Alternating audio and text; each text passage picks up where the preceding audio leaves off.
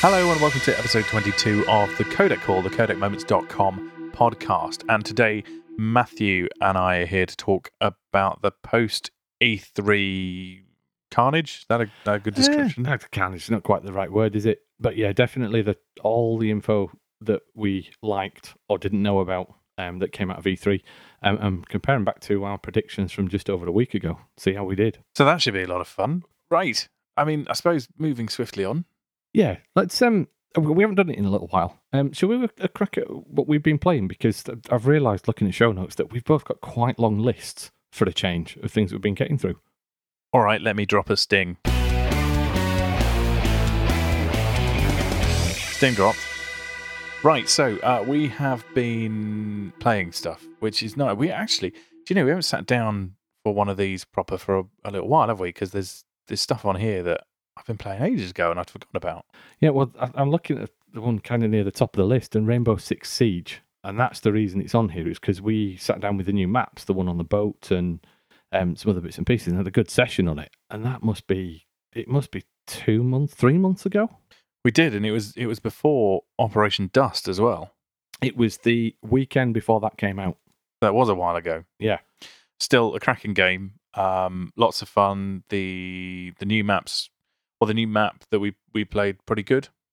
Yeah, I enjoyed that. I thought I thought um, But- the Particularly like the the icebound yacht. yeah it does work really well, and you know what? For some reason, reminded me a little bit of Splinter Cell and infiltrating a yacht, even though it was obviously slightly different.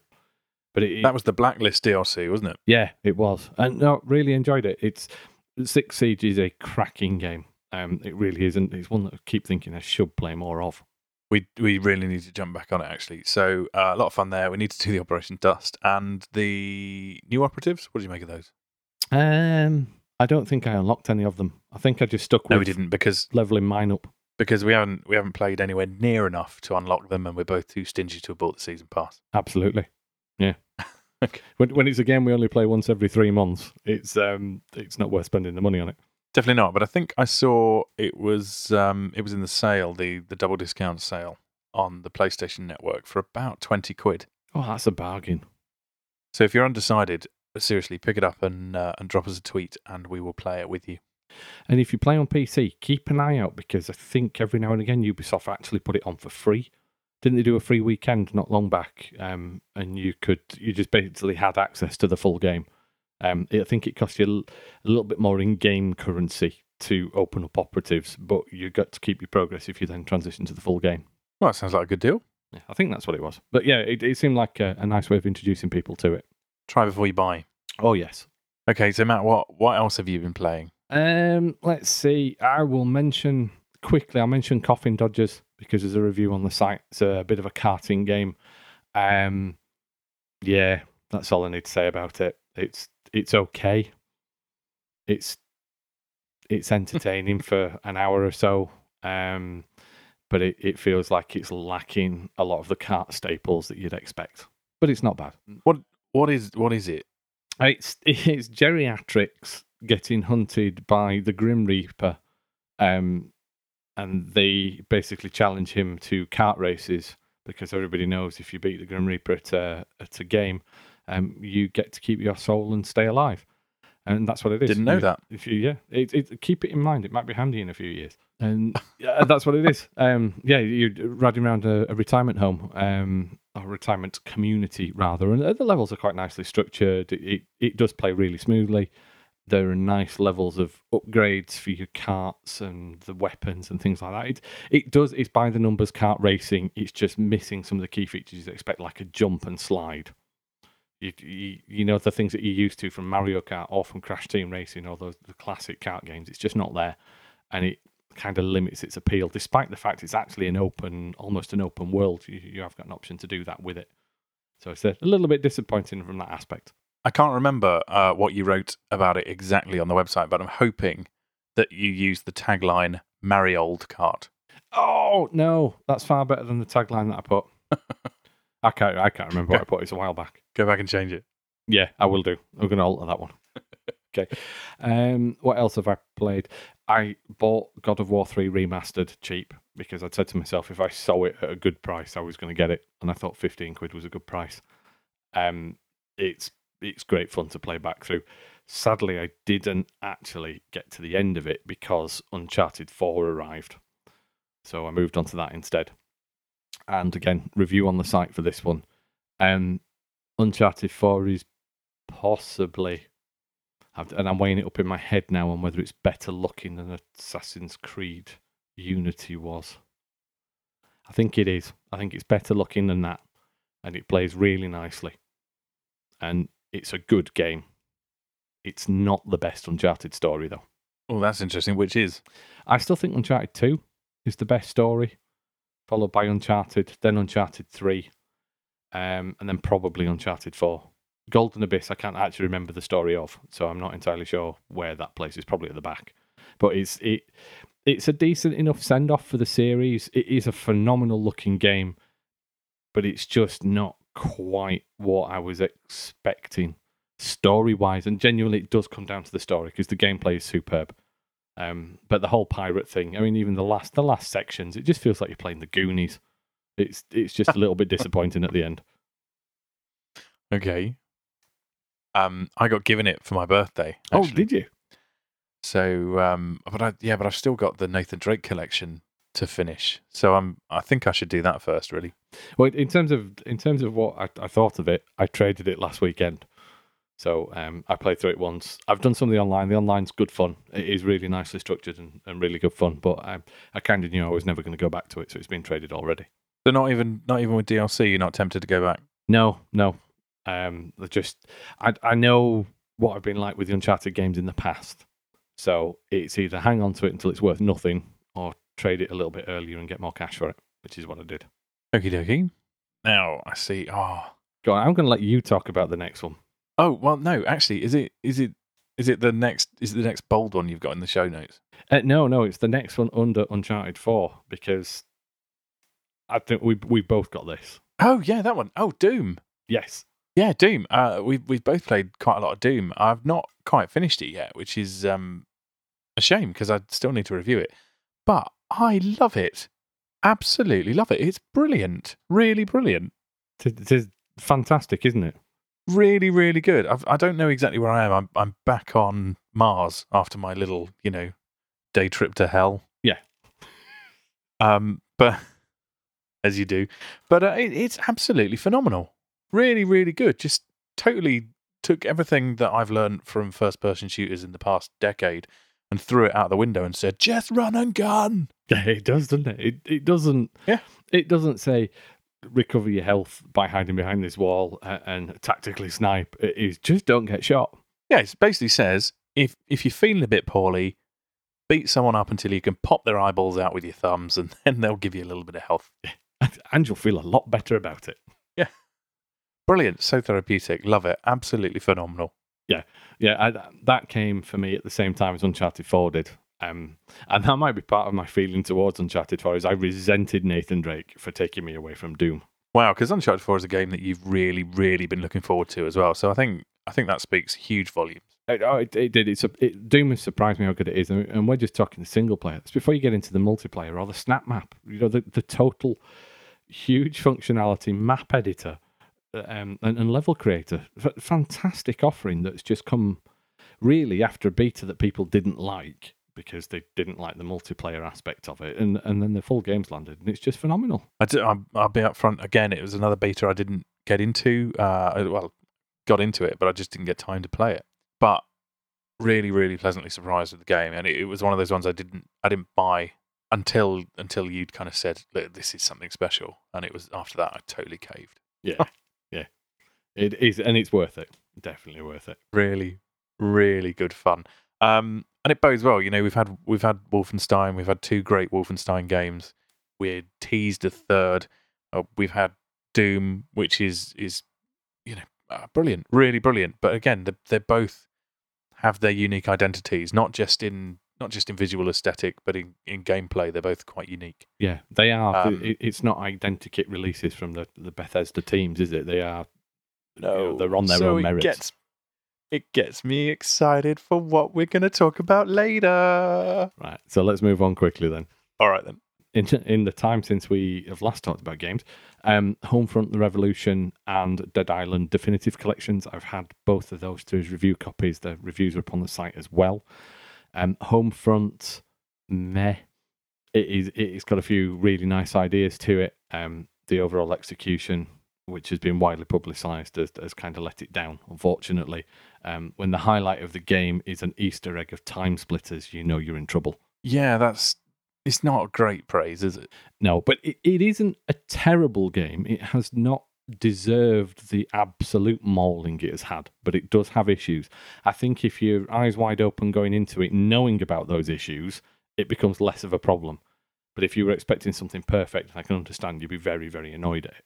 Coming out of Deep Silver as well, then Dead Island Definitive Collection. That's just a massive amount of content for 25 quid. That's two two full 30 hour games plus a bonus side scrolling beat 'em up. Um, I was going to say that's you get that you get that with it, didn't you? Yes, yeah, it all all comes in the pack, and it's the Dead Island and Dead Island Riptide done in the Dying Light engine. So you've Oh, it's smooth, it doesn't crash, it doesn't stutter, it works really well.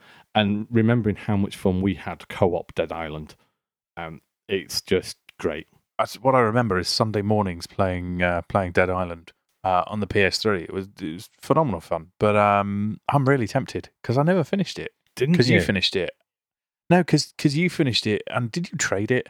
I, I did, but not straight away. I think I kept it for a while. Yeah, I think I think you traded it, and I was like, oh, I've lost my co-op partner.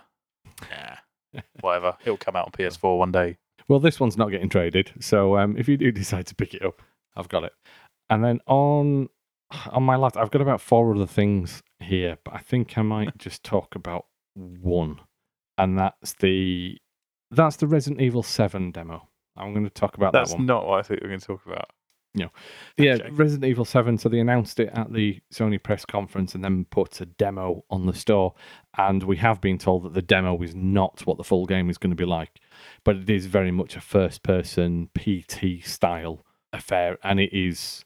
It is quite unnerving. It's a little bit jumpy at points, um, and it it's it lasts about fifteen minutes. But you can do multiple playthroughs, find secrets, have alternate endings. So they've put a little bit in there to tease it's nice, but it's not Resident Evil, and I don't understand why they've done this. If I'm honest, they've released it and gone, oh, but the game's not going to be like that. So why put it out in the first place? It's a little bit strange. You could have just released anything, uh, released it and not called it Resident Evil. They called it something completely different and just said, oh, playable teaser, something like that. But it's just, yeah, I don't understand. Don't understand why they've called it Resident Evil 7 and done it in this format, even though it's quite nice to play Is it scary? it is a little bit unnerving. I wouldn't say it was scary. Um, I mean, if you there would be a couple of points that could make you go, but that'd be about it. Uh, well, it's certainly certainly more so than um, the last few games, is what I've heard. Oh yeah, yeah. it- It's scarier than five was. That was the last full one I played, and I loved. I did really enjoy five, um, but it wasn't scary. Whereas this is is un- unnerving. It's got that nice. It's very much if you played the PT uh, demo teaser, then you'll know it's that kind of thing. I was too scared to play PT. Yeah, don't try this then In the like dark. frightening games. That's why. on your own. That's why I never. That's why I never played Alien Isolation. I, I nearly bought you that just to make you play it and stream it. No, don't. I'm too frightened. I, might do. I might was do that? actually. I might do. Was it Outcast that I I played a bit of? Yeah, but you didn't like Outcast. It wasn't that it was scary. You just didn't like it. It was rubbish, actually. Yeah, that might have been part of it. Whereas Alien Isolation is so good, it's terrifying. It's too scary for me. It's too. It, it, it was too scary for me. I had to. I had to force. I had to persevere with that one. Um, okay, so good list of games. I know there's um, I know there's more on there, but is that all you wanted to talk about? Yeah, because I think the re- the rest will will might, if we're lucky, we might cover some of the one, same ones. Um, the only one that actually, I haven't mentioned, Mirror's Edge Catalyst, but in fairness, I've only played about an hour and a half of it, um, and I need to play more because I'm aiming to review it fairly soon as well. Oh no, no, I have missed one, haven't I? I've missed one. Oh, idiot. Um, Trials of the Blood Dragon. You see, that's the one I thought you were going to talk about when I said I didn't think you were going to talk about the other one because I, I've actually got it on in front of me and I was playing it as you were talking. yeah, it's um, yeah, yeah, completely forgot about that. It's because I'm looking at the bottom of the list, and that's halfway through it. Um, yeah, I mean, Damien will have a review up by the time this podcast goes up. Uh, but it, it- yeah, where did that come from? I know there's been bits and pieces throughout the year about it and um, the various hints, but for it to get announced at the Ubisoft show and then on sale immediately, um, I couldn't say no. So It was a nice touch, wasn't it? it was. Um, and considering how much I really liked the aesthetic of Blood Dragon, the Far Cry 3 one, I thought I've got to give it a go. And this is just truly silly, but a trials game. I bought it the night it was released, and I'll, I'll be honest, I've not had a chance to play it, so I thought I'd whack it on while while you were talking about it, and and I've just a minute ago finished playing through the first level. It seems like you know trials based fun. I've not really seen much of it. What I do like is the loading screen. How can I describe the the Ubisoft and RedLynx splash screens uh, as it loads? I don't think you, I don't think you can. no, I can. I can do it exactly. It's a bit like the introduction to Saved by the Bell. it, it is actually. now you've said it, it is a little. The bit only way I can describe it. Yeah. yeah. No, the whole ga- the whole game is just fun. If I mean, if you like the Trials games, you'll enjoy it. The, there's a nice variation in gameplay as well. It's not all on a motorbike. I think some of it actually is in the trailer footage. So it's not really uh, spoiling anything, but there's some on foot sections, um, and there's various different vehicles and, and some silly stuff. Uh, it it works really well. I'll be honest, the bit the only bits I haven't liked actually have been the on foot because some of them it just isn't as smooth and as flowing as you used to from your bikes. Um, but I do like the sort of the most significant change for me anyway is all the levels are uh, time based for your score now instead of attempt based. So you don't max out your attempts and then are not allowed to finish the level Oh, that's yeah, that's good. because some of the addition. extreme tracks in trials were so hard you'd hit the 300 limit at about halfway through and you kind of in that frame of mind where you didn't care how how many tries it took you just wanted to get to the end of the level and it would never let you but with this it appears to be time based and if your time runs out the level doesn't stop you just don't score and that's nice because you can still progress and given that it actually has a story to it that makes sense whereas trials kind of had a story but really it was a collection of levels um, but it, it's no, it's really good. I fin- I actually finished it uh, this morning, um, and I've opened up the extreme levels as well, and I've done the first one of them, and I think it's the first extreme level from any Trials game that I've ever completed. And do you get to ride the titular blood dragon? I'm not saying, but you might be disappointed. Oh. Anyway, now I've remembered that one. You can go on. Okay, well, as I said, I've played the first level of Trials the Blood Dragon. I've played Doom. Um, what else have I played? I've played Quantum Break. What's that like? It is actually quite a lot of fun. Uh, some interesting different mechanics. But I've played about the first two acts of it. Um, but what I actually really like, and I know it's kind of divided opinion, is I I like it being broken up by the episodes of the the uh, you know air quotes TV series. And did, did they? Because I think you mentioned on the last time we talked about it, you were downloading the episodes. And did No, does I- that no. work all right, or is it? I wasn't. I wasn't downloading the episodes. Uh, you can download the episodes. I was actually streaming them, which did work even with my Fisher Price broadband. So Oh, that's quite good. So it, you're not Yeah. basically broadband capability doesn't affect the game as such. no, it seemed to work quite well. It was no, it was it was very good. I, what I did particularly like was there's a couple of occasions where you can you can alter the timeline by doing stuff. One of them was as trivial as um, I think I, I looked at a whiteboard with an equation on it, and the guy stops and he's like, "Oh, they've got this all wrong," and he corrects it, which then follows through into the TV series and other stuff later on. So it's it, it's a really interesting game. I need to go back and finish it off, but actually, I was having a lot of fun with it. It's the actual gaming, shooting, platforming sections are, are pretty generic when you you take out the new mechanics you have to play with time. Uh, But the package as a whole, for me, worked. Well, that's good. That that's good because I know they were. th- There was a lot of hype leading up to it. They spent a lot of money on it. Um, it, it from the gameplay trailers, it did look like it would be quite fun. Um, so it's good to good to hear that it is. Definitely worth picking up. Definitely um, need to finish it. It's, it's absolutely one that I need to go back and um, use Codec Moments for. I feel. Ah, that's a lead Can't let this one pass me by. Yeah, it's very good. Uh, what else have I played? I've played um, the the Roll7 games, Not a Hero, the Super Snazzy edition, the um, the XL edition of OlliOlli Two. Oh yes, Uh, reviews are up on the site for those if you want to if you want to check those out. Um, OlliOlli Two. I think I've played most iterations of OlliOlli, and it's it's very much the same. Um, but it's still still worth playing if you haven't picked it up. Not a Hero is a lot of fun. is it always gave me the impression it was a little bit Hotline Miami. Is that right, Um, or is it not at all? it's it's kind of there's a there's a similar feel to it, but it doesn't take itself anywhere near as seriously. You're basically doing wet work for um, a purple rabbit who wants to become mayor, and his his idea, his big idea, is that well, okay, if we just if we just kill all the criminals in the city, then my uh, my public approval ratings will go through the roof.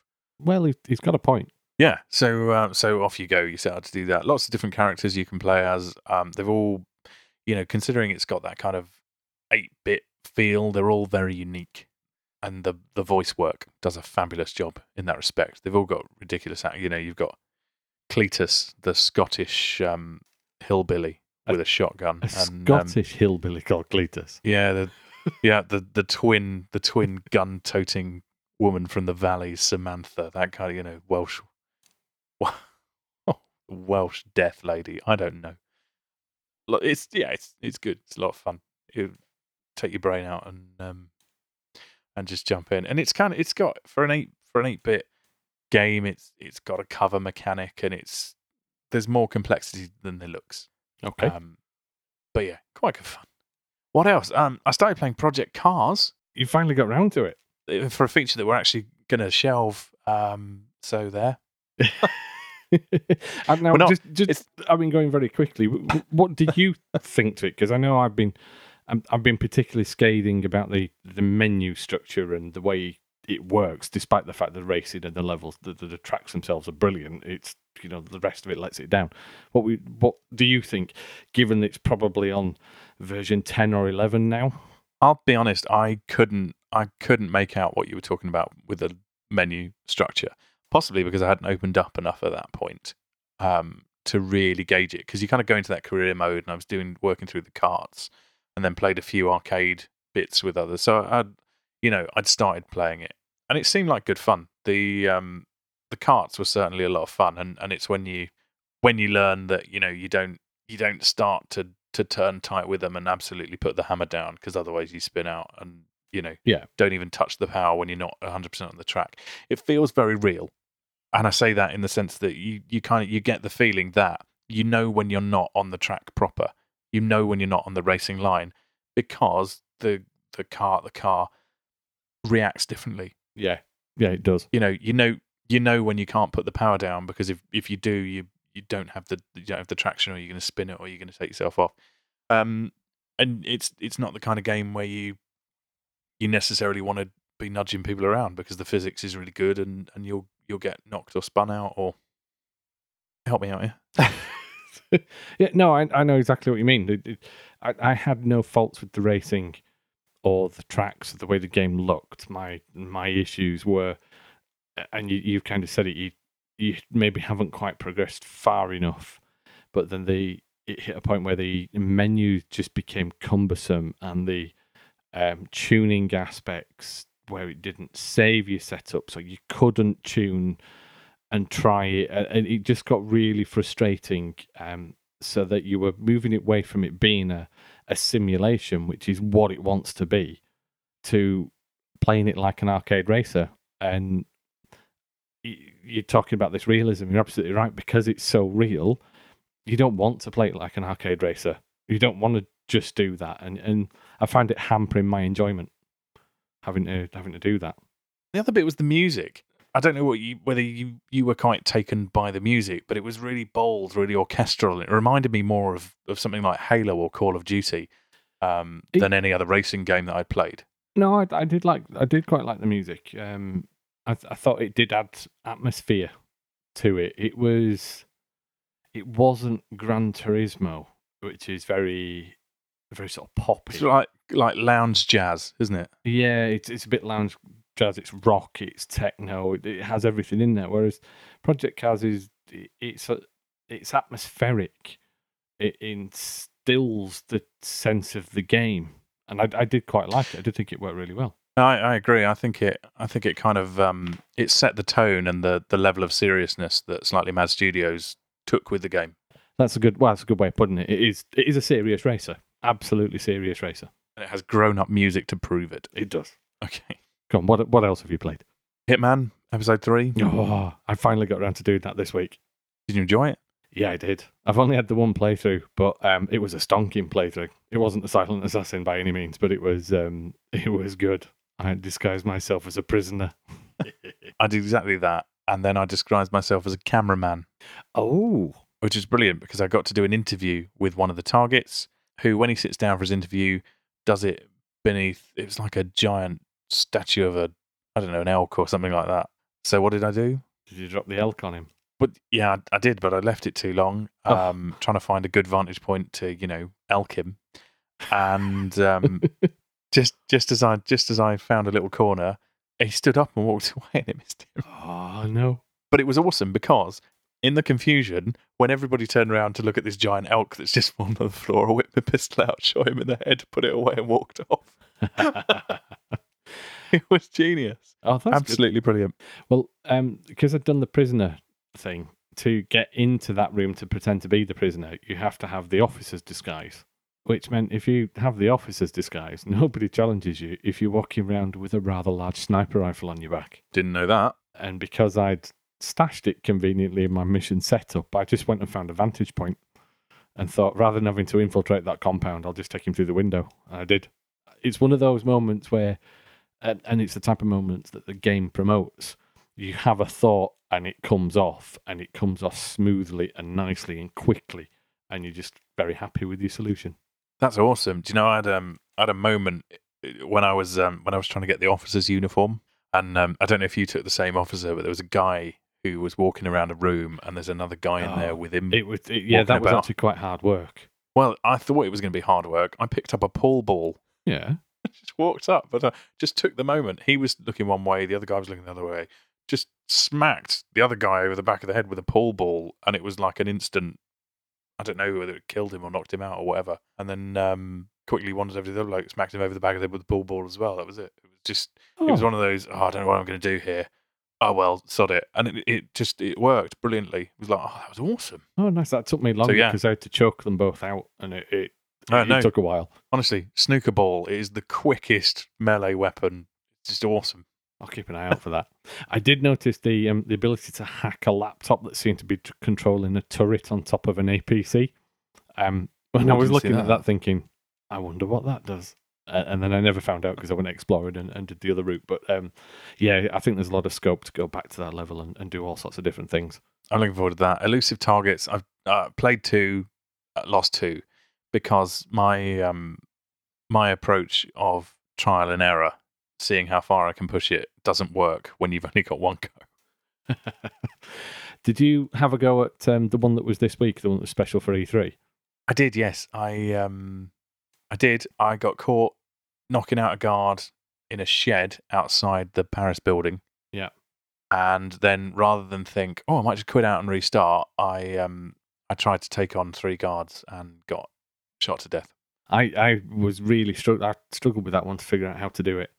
Um, I managed to get into the area where he was, but it's uh, it's an off limits area, and there's just lots of civilians and guards around, and I had no clue what I was I was going to do. Um, and it was a it ended up being a bit messy. Um, I got the uh, male model disguise, you know, the main male model. Yeah. uh, that's having his photo taken by the helicopter. I managed to get him on his own. Took his outfit. His body got discovered and I thought that's it over. But I managed to just elude detection for long enough to get into the party, and then I just had no opportunity, nothing to do. And in the end, I crouched behind a wall and a pistol shot him in the back of the head, and then ran. That was that was it, and I got away with it. I managed to do it, but it was it it wasn't an easy one at all, and it wasn't my finest moment. Sneaky. Yeah.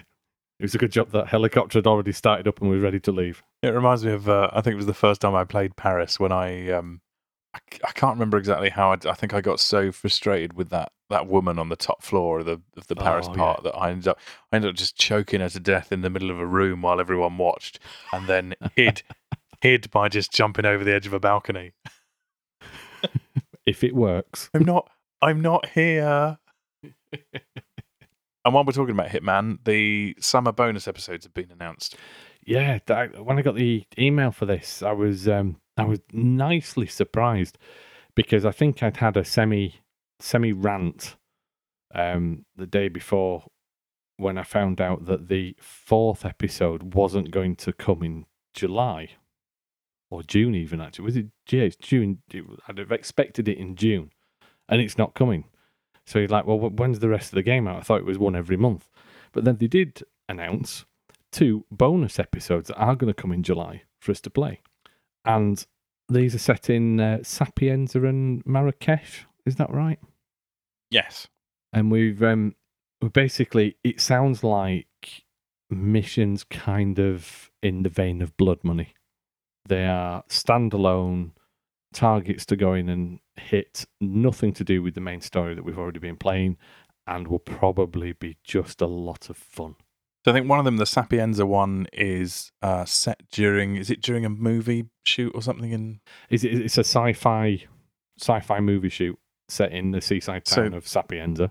So I don't know whether that means we're going to have all new assets, or if the people in uh, what do you call it, hazmat suits are going to be just out on the streets or what. well, I'm I'm hoping it will be new assets and there'll be a little bit of a different layout um, and use of the space. Are they just going to turn the underground lab into a film set? I think that could well be part of it, but I'm expecting a lot of the town to be part of that. I'm I'm not expecting like effectively a reskinned mission where they just change the premise and you have to do the same thing. Um, it should be it should be a lot of fun. And then the Marrakesh one is set at night, um, so that should change the feel of the environment. Um, and what's the what's the setup on that one? The Marrakesh one is you're looking for a mole in a construction company who's going to be selling secrets to their um, to their rivals. And on on the surface, that doesn't necessarily sound as exciting as a film set, but that's the thing no, with these then, things; they usually are good. If you think about it on paper, trying to stop a sheikh who um, is doing a diamond, uh, an exchange for diamonds and cash doesn't sound great, but that was one of the best blood money levels in the hotel. Yeah, yeah, it was, and um, I'm hoping this is this is going to be the same. Okie dokie. So um, I like that, and and I, I have to say with um with the exclusive contract that I did the other week, one of them uh, with the uh, the cardinal, it was nice that they've used the the same locales, but actually they've changed the way people interact, and they've changed, uh, you know, a lot of the um, they've just given it a different feel, even though it's the yeah. same place, giving it a different feel. Especially with Marrakesh doing it at night, actually, will be um, will be awesome. Yeah, and that that opens up some of the other levels if they can change day night cycles, um, give them a different vibe. And we do know they can move things around. The like I said, the elusive contracts so far are um, sort of different setups, people in different places, objects in different places, um, different patrol routes. So it's not identical they do tweak them, and they're tweaking them on feedback as well. So they're they're seeing how people play these elusive contracts, and then they're tweaking the next one to deal with it. I think I um I saw something with one of the developers that after the first elusive contract, they realised that people found it too easy because there's only one guard. So with the second one, there were shed loads of guards. And they put that in to make it more of a challenge. And then with this latest one, there's loads of guards and loads of people but they're also looking at the way people complete certain things. And I think they were talking about well, one of the escalation contracts was actually inspired by a player who had got in touch with them and said the first escalation contract said, "Oh, it's not it's not challenging enough." So they said, "Okay, well, what would you do?" And he told them, and they went, "Bloody hell, that's a really good idea. How do we do it?" And they've started taking player feedback to do it.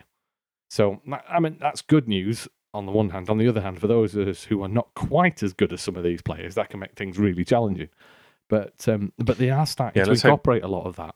Let's hope they keep a sense of balance. And and do you know what? I tell you what, if they bring any of this ability to contracts mode, it'd be a game changer.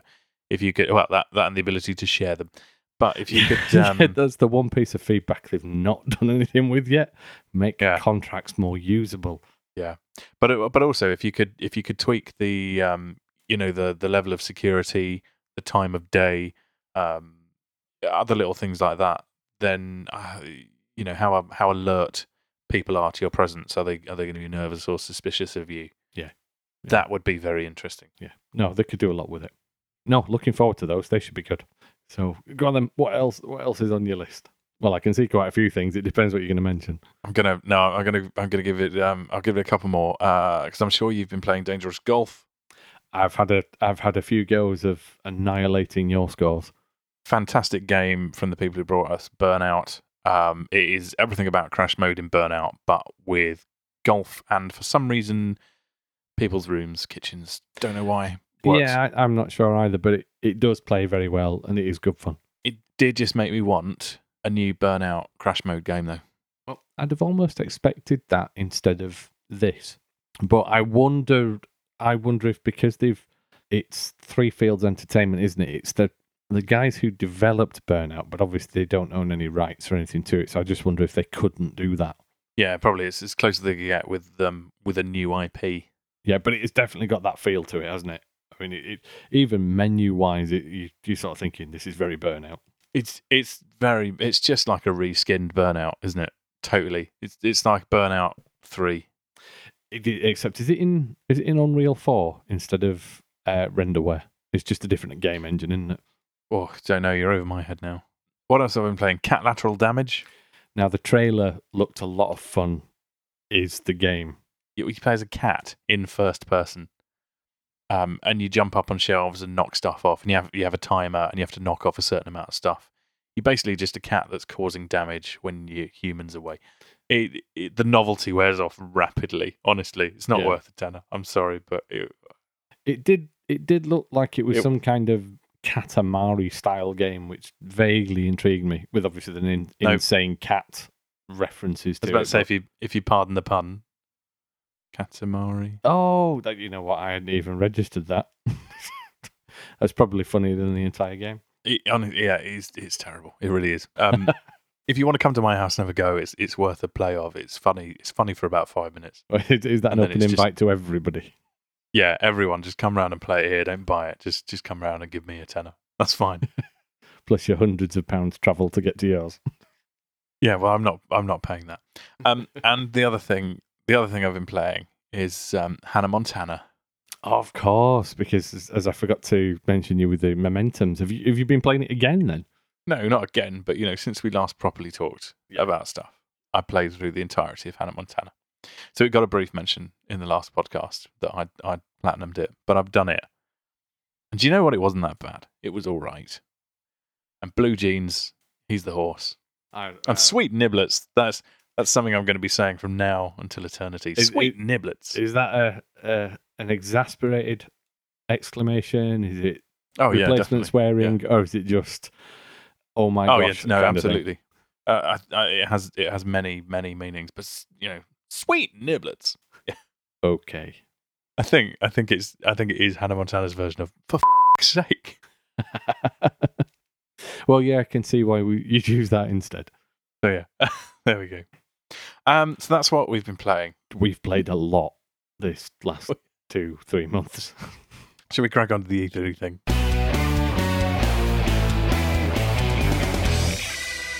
Okay, so we've had E3. It's all done, and we're we're looking back at our predictions, uh, looking at what we got right and what we got wrong. So, any particular order, Matthew?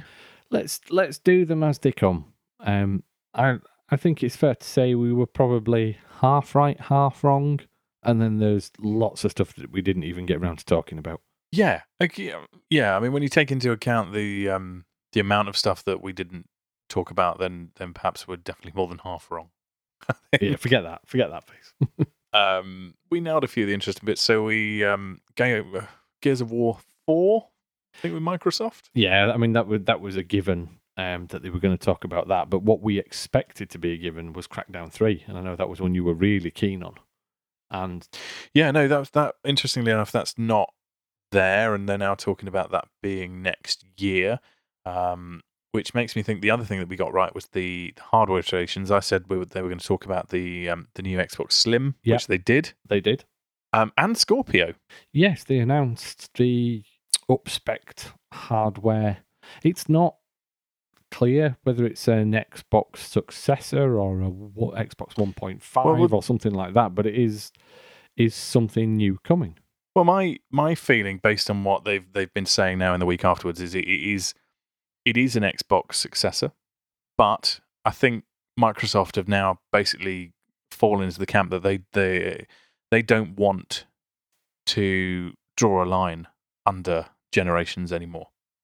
I think they've basically hit the point where they've decided that why why should you buy a new console and suddenly have to you know empty the closet and start all over again. So I think what we're going to see from now on with Microsoft is eh, if you buy a new console from them, everything that you've been able to play previously, you'll be able to play on it. That's a uh, that's an interesting concept because it ties in with their play anywhere strategy, which we talked about UWP or two three podcasts ago, and this looks like it's just just that that you if you buy a game on Xbox One, you are going to be able to play that on PC without purchasing it again. And I strongly suspect that's the methodology that'll move into the Scorpio. I, I definitely think that's it. I think it's going to be compatibility at its core, and that's the interesting thing. And I think what it's going to allow them to do, the reason the reason they're doing it, um, and I think you, you said to me earlier that you you didn't see the need, you didn't see the reason for these new consoles, Neo, Scorpio. I if you have an Xbox One now and that's what you want to play and you want to be a console gamer, I don't see the need for a Scorpio at this point because you're going to be able to buy the same game. You yes, you potentially got slightly higher frame rate. You've got the potential for higher resolutions if you're willing to spend the money on the displays for it. But I kind of think with what they talked about with Scorpio, if you're going to outlay for that, you're basically you're moving towards that PC space. And Microsoft's strategy of backwards compatibility is a good one, but you're never getting away from that hardware upgrade cycle. And I think what will end up happening is that Scorpio, whatever that unit ends up being finally called, will have to be upgraded every two years to keep it at a par with a PC. No, I, I get that, but do you know what I think? That's I think that's almost entirely what they're going to be doing. I, I think that with with putting compatibility at the core, which is what they're, they're talking about now, they've they've played a blinder. They've put out this awesome looking console, you know, six teraflops of graphical processing. What they're doing and what they've said, Phil Spencer himself has said, 4K was the next big step, and he's basically said we had the 360, we had the PS3, and when they came along there was a need for them. There was a genuine need because high definition HD, HD was coming in. It was the thing, and we needed to put out machines that would satisfy that that want. Yeah, and I think that's it. He's, he's basically said when PS4 and Xbox One came along, there wasn't actually that need. You know, they've kind of come along at a, a slightly awkward time, and I think I think that's what they're saying here is they're putting Scorpio out because 4K is a thing, and it's what developers want to want to put stuff out on. It's what the public want. And they've spoken to developers and said, "What do you need?" And this is where this six teraflops has come from. So Scorpio is going to be able to to natively render in 4K at 60 hertz.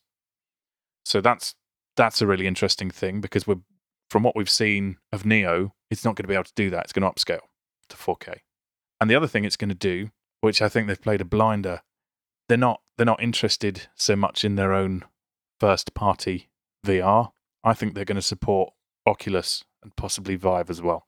And suddenly you've got a you've got a box you can put in your living room. You can buy it really easily, and you can plug in the Oculus Rift or, or the HTC the- Vive, and you can get VR. But what it's going to offer is it's going to offer the experience that we can't get on Xbox One and, and PlayStation Four at the moment. Is it's going to offer games like um, Fallout Four. It's going to offer you know Call of Duty. It's going to offer the the big games, the the processor hungry games that run on the current technology. We're going to be able to do it stereoscopically. So the, the two two things that come to mind is Phil Spencer has actually said, if you're not going 4K, don't bother with it. He, he has come out with an interview with Eurogamer this week saying that. Yeah. So that that is one thing. He's very much you're absolutely right, focused at the 4K market. And if you're not going to go for a 4K TV, it isn't really the thing. But is the second point is it basically just a Steam machine? What Valve have been trying to get in our living rooms for the last few years. It's an Xbox Live machine, and I think that's it. I think they're gearing up for Xbox Live to to take on Steam. It's a PC focus gaming, that hardware upgrade, and and I can see it that constant need for hardware upgrade and a new machine or new pieces of hardware each year to keep up, and that that's what concerns me. And I, I get the I get the benefits of it, um, and it makes brilliant sense from Microsoft's point of view because it's just pulling everything together, and it will work and hopefully it'll be seamless as well. But is it really what the console market wants? Well, I think there's the thing. Well, you know, let's let's look at mobile phones. Uh, there's a new phone coming out every year from Apple, from Samsung, Yeah. from HTC. You don't have to buy into that. The iterations perhaps aren't big enough that you would want to do it every year. Some people do because they're they're hardcore fans of that particular brand. For me, I'd probably every what every three years, two years, maybe I might think, oh, I might go for the I might go for the latest iPhone, and then to be honest, I'd probably wait for the new one to come out. So I think we might move into that. People will start to think, do you know what? I'm going to skip this this next one, and I'm going to wait and see because I've got my 4K TV.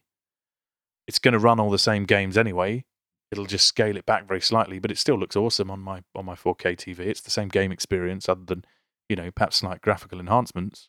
Wouldn't that be an interesting situation to be in, where you think, well, do you know what? I'll go I'll go for the next one. Maybe I'll think about upgrading my TV, and then I'll then I'll go for the new It's not Xbox. it's not going to offer any different gameplay experience.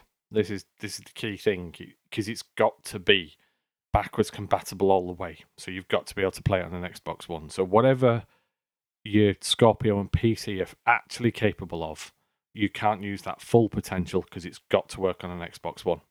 And so you're limiting it. So all you've got it there for is putting it on a 4K TV. You're not making the most of your hardware. And that's why it's seeming at the moment a little bit niche. Maybe in two years, maybe 4K TVs are going to be widespread. What if it gives us the ability to, you know, do what the Xbox One can do stereoscopically? Now, the Xbox One can't do that, but it could play the game on its own. But what if suddenly you're looking at being able to play most Xbox One games in, in VR? I'll shut you up.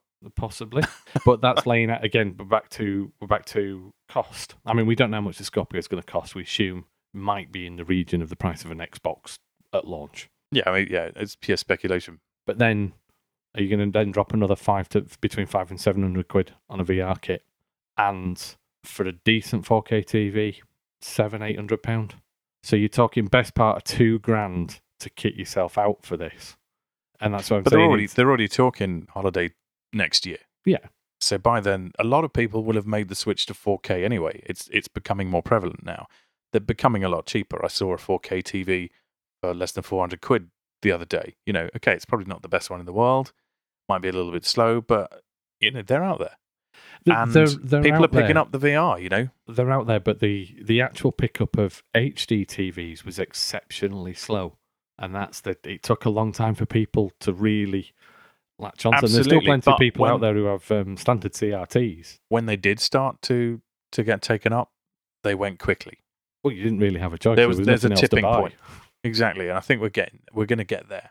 So it's it's interesting, and it'll it'll be interesting to see how the like you said the other technology, the VR, the 4K, how that comes along with it in the next you know year and a Yeah. half before it's launched. The, the key, The the other I would say, just or the sort of final point for me, it, it comes back to what I've already said, but the key thing is is what's new and different, and it's the gameplay experience, and if that's not going to change, then it doesn't feel like a new iteration of hardware. It just feels like a continuation of where we are now. no, and I guess we'll see all this. The other thing it, it, that I think is interesting is where does it put Sony? Because let's be blunt, Sony have had the technological advantage in this generation, just very slightly, but it's tipped the balance, and everyone, you know, pretty much the consensus agree they've they've won this generation thus far.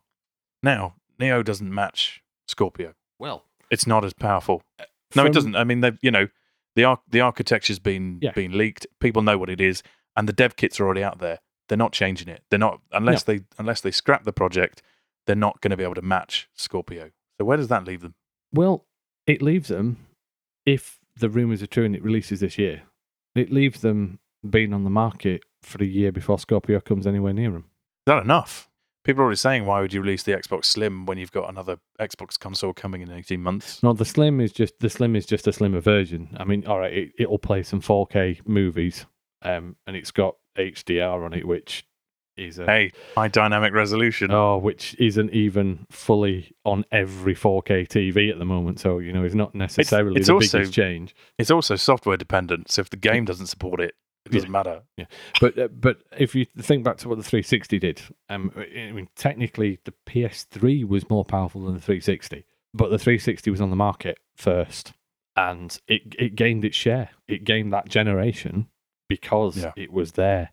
Yeah, the Neo again. I mean, I'm not going to defend the Neo because I think that is a totally pointless piece of kit. All it's going to do is upscale to 4K and allow playing 4K films. Um, it's you know, it ain't got a, a it ain't got a place in my house anyway. But it is going to be on the market first, and that's that's the thing. And it's how many people a year down the line would then jump to Scorpio, or would they go? It's not quite enough of a leap to make me invest. I need something a bit more. I think 2017 is going to be very interesting. It depends how the VR goes, because that I think is where Sony will be hinging things. The VR is the cheapest of the options, and they've got a huge amount of support for it. But we'll, we'll come to their VR support in a bit anyway. Do you, I mean? Do you think? Uh, and this is this is an interesting point about VR. Perhaps I'm getting off topic, and we'll go back to Microsoft in a minute. But do you think that with VR, um, they've said the majority of VR games will cost in the region of was it something like twenty to forty dollars? I can't I can't remember the exact quote, but they're not. They don't seem like they're going to be full price titles. Are, are we going? Are we going too broad across section here? Are, are Sony? Are they? Are they trying to? Are they trying to be the next Wii? No, I think They're trying to bring new technology to the masses. well, they're trying to do that. Um, but I, because I, they've because they've kind of staked their reputations on being for the gamers in this generation. Yeah. Do you think they run the risk of going too broad and perhaps losing out to Microsoft on the on the core gamers? no, no, I don't think so at all. I, I mean, we, we haven't really mentioned, in fairness, the Microsoft games, and the stuff they talked about. But um, No, let's do let's while we're there then let's do yeah, that. let's do So- that first. Let's let's read your show notes because I I think I said to you earlier on I think you're getting a little bit fanboy. No, no, just just because Microsoft only talked about hardware and a couple of zombie games, you know, there was there wasn't much going on. Just about beer everywhere.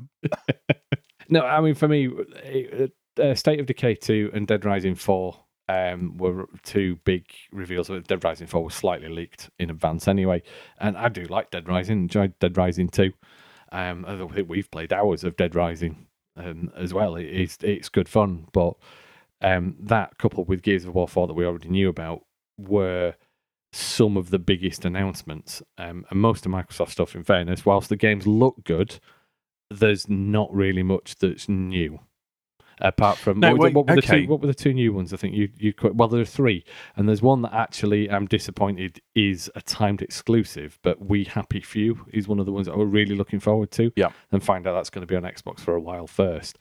I'd have liked a simultaneous release for that because it does look really interesting. It does look good. Um, Scalebound as well from Platinum Games. That looks good. It's it's kind of a a, a co-op game with dragons and swords, and it, it just it Yeah. looks very interesting. And Platinum Games have got good pedigree. Yeah, they have. And then Sea of Thieves as well from Rare. Now you were raving about this. I love the look of it, and they've basically called it. I I, I think I love the new genre they've created for it, which is a shared world action game, a swag. Which, when you're being a pirate, sounds awesome. but it's basically it, it sounds like the idea is they've they've taken well we want we want to work you know people love pirates and people love playing together so we thought we'd we'd take that and turn it into an adventure game and they've kind of they've gone to get the community stuff sorted first and then they're like and then we're going to add in the guns and the swords and stuff it sounds it sounds like it could just be a lot of fun that's why I like it Oh, good, good. There were obviously all the other ones that were out out and announced as well. Halo Wars two, um, Forza Horizon three were they the other two major ones, and there was some I mean, Killer say- Instinct DLC as well. you say, oh, it's a bunch of sequels, but actually, you know, Gears Four, Dead Rising Four, Forza Horizon Three, Halo Wars Two, they're they're big sequels. They're they're good. Oh, They're gonna I'm be saying- good games. No. I'm not saying that the low quality or anything. I'm just saying it it is more of the same. Out, outside Scalebound and Sea of Thieves, and We Happy Few, it didn't feel like there was really anything innovative. Okay, so fanboy. Sony, what about Sony? Well, the Neo, we we talked about it on our predictions podcast, um, but they actually announced pre-conference and show, um, said we won't be talking about the Neo, and we've already talked enough about it.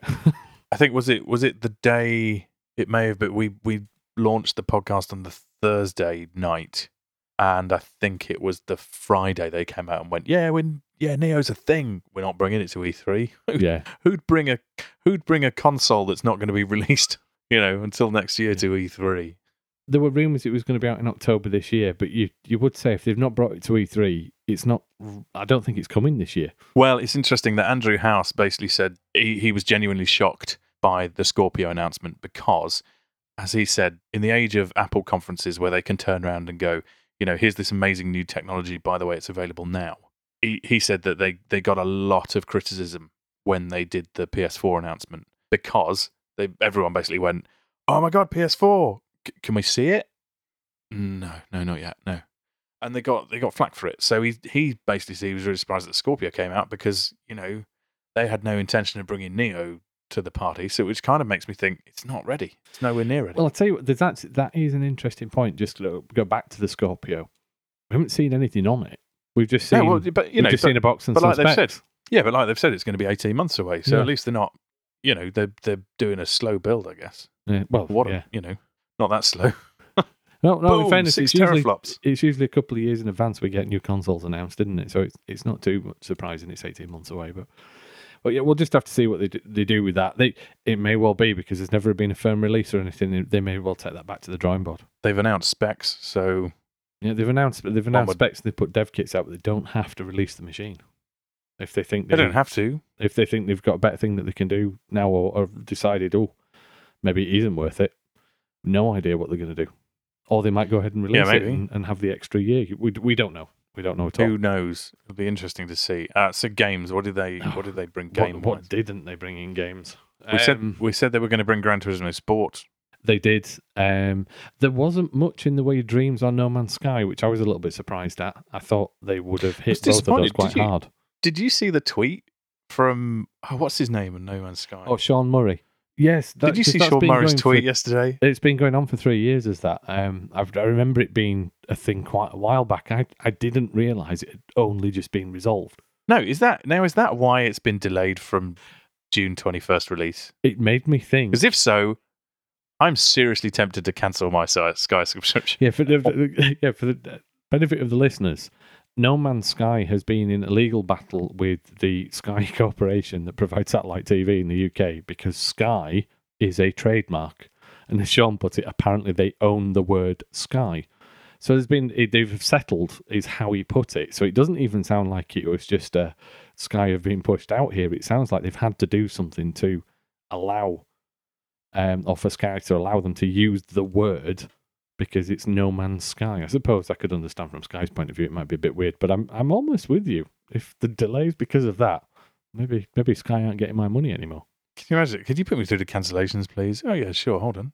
So why do you want to cancel, Mr. Brown? Well, because you delayed the a game that I've really been looking forward to. yeah, you've put it back by two months. yeah. So uh, so I'm afraid I'm going to get BT. Maybe not. I did um after a message from that message from Graham the other week. I did start looking at whether I could have Virgin in our area and, and trying up our broadband speed because Graham's just had what 200 meg installed. Yeah, which uh, is on average uh, a hundred times faster than my internet. Yeah, and it's it's a good five, six times faster than mine. So I'm I'm oh, I might have a look. Anyway, back to topic. Um, games that, that main prediction that we got wrong. The last Guardian will be delayed. We got the opposite. We got a release date, and it's coming on the 25th of August. Is it August or is it October? I know. I have written the 25th of August, and then I've gone. That seems I- really soon.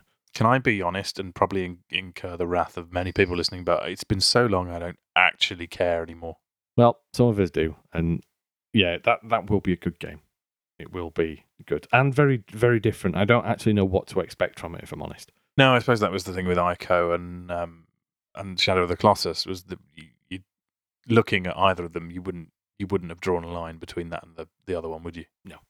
No. Okay. What else did we get? Um, well, I'll get. Spider Man. Uh, well, I was going to say I'll get the sequel out of the way. We didn't get anything else. Um, God of War uh, does look phenomenal. It looks like a totally different take on Kratos, chucking him with the Norse mythology, giving him a son, making him older, maybe a little bit calmer.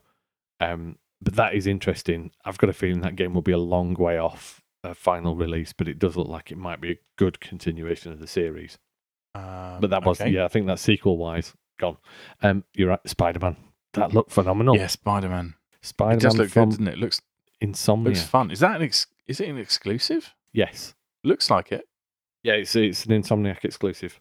It just looked brilliant, and uh, it reminded me a lot of the Spider-Man Two game, which might be the best Spider-Man game ever, where you were just swinging through New York. It was it was a great game, and this kind of it evoked that, but is bound to be very interesting in the way they've handled the um, the whole thing. And it's not based on a film. It's not based on anything that's coming up. So it's almost free license for how that's going to work. So that is exciting, and it it brings uh, it brings memories of Arkham Asylum back. Yes, and If I'm honest, being getting an announce of a superhero game and not knowing exactly what it's going to be like, but knowing it looked pretty, it, it giving me those kind of shivers. Yeah, and while you've mentioned Arkham, um, they also gave the Batman Arkham VR, so you can be the Bat in VR, Oh, which is sounded quite interesting. And that's all we know. There was a very small tease, and that's it. There's no footage, nothing. But people have apparently played it, and it's it's supposed to be really, really good. So I, I'm I'm looking forward to that. Uh, what else have we we got loads? Um, Days Gone, which all right, it's more zombies, um, but it does look nice. I put out a message on Facebook shortly before we came on here asking what we should definitely talk about, and uh, Paul Curran wanted us to talk about Days Gone. Yeah, it, this um, idea of um, lone, well, not maybe not lone, but biker in the wilderness, zombie apocalypse. Um, it, nobody seems to have mentioned it in any of the footage I've seen, but it does feel very Walking Dead. It's almost Daryl the game, is is what it's made me think of. It does look really interesting. It does look good, um, and we'll just have to see see what comes of it. Um, but coming from Sony Bend, who've a lot of good games in the past, were they Sony Bend? With did they do the last Socom game? The last games Bend were responsible for were um, really the the big ones: Uncharted, Golden Abyss. Which was which was all Uh, right. Can't remember the story as I mentioned earlier, but it was all right. Yeah, uh, and Resistance Retribution. Ah, now Retribution was the PSP game, wasn't it? That's the PSP game, yeah, not Oh, the Vita, not the, the. Vita oh, 'cause the- abomination. yeah, the Vita one was terrible. But Retribution, actually, I ended up buying the cables to hook my Vita up to the big screen TV so that I could play Retribution on a big screen. It was actually really good. Awesome.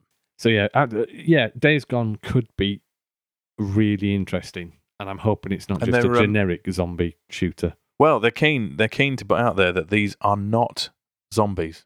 Oh, They are freakers. They're the result of a pandemic who are mindless and feral. Essentially, the rage victims from 28 Days Later, but they're not zombies. They're Oh, all right. freakers. okay, so they they are zombies then. No, they're not. They're not zombies. They're not not zombies. Not. They're not not zombies, but they're not zombies. It sounds very much. It sounds a bit like. Well, it sounds a bit like The Last of Us. Yeah, it does a little bit, doesn't it? When it says freakers, I did think clickers. Yeah, and there's there's going to be different varieties of them as well, which sounds very much like The Last of Us. Yeah, let's let's hope it's not just a Last of Us skin, but it, it could be really interesting. And I, um, yeah, I'll keep an eye on that one. Um, It looks great. The shots I've seen. I don't know if they're rendered in game or what, but they, it looks pretty. Oh yeah. Yeah. And I do wonder if they've learned uh, bits and pieces from was it the H1Z1 uh, that was in beta for so long, the um, persistent online zombie survival game.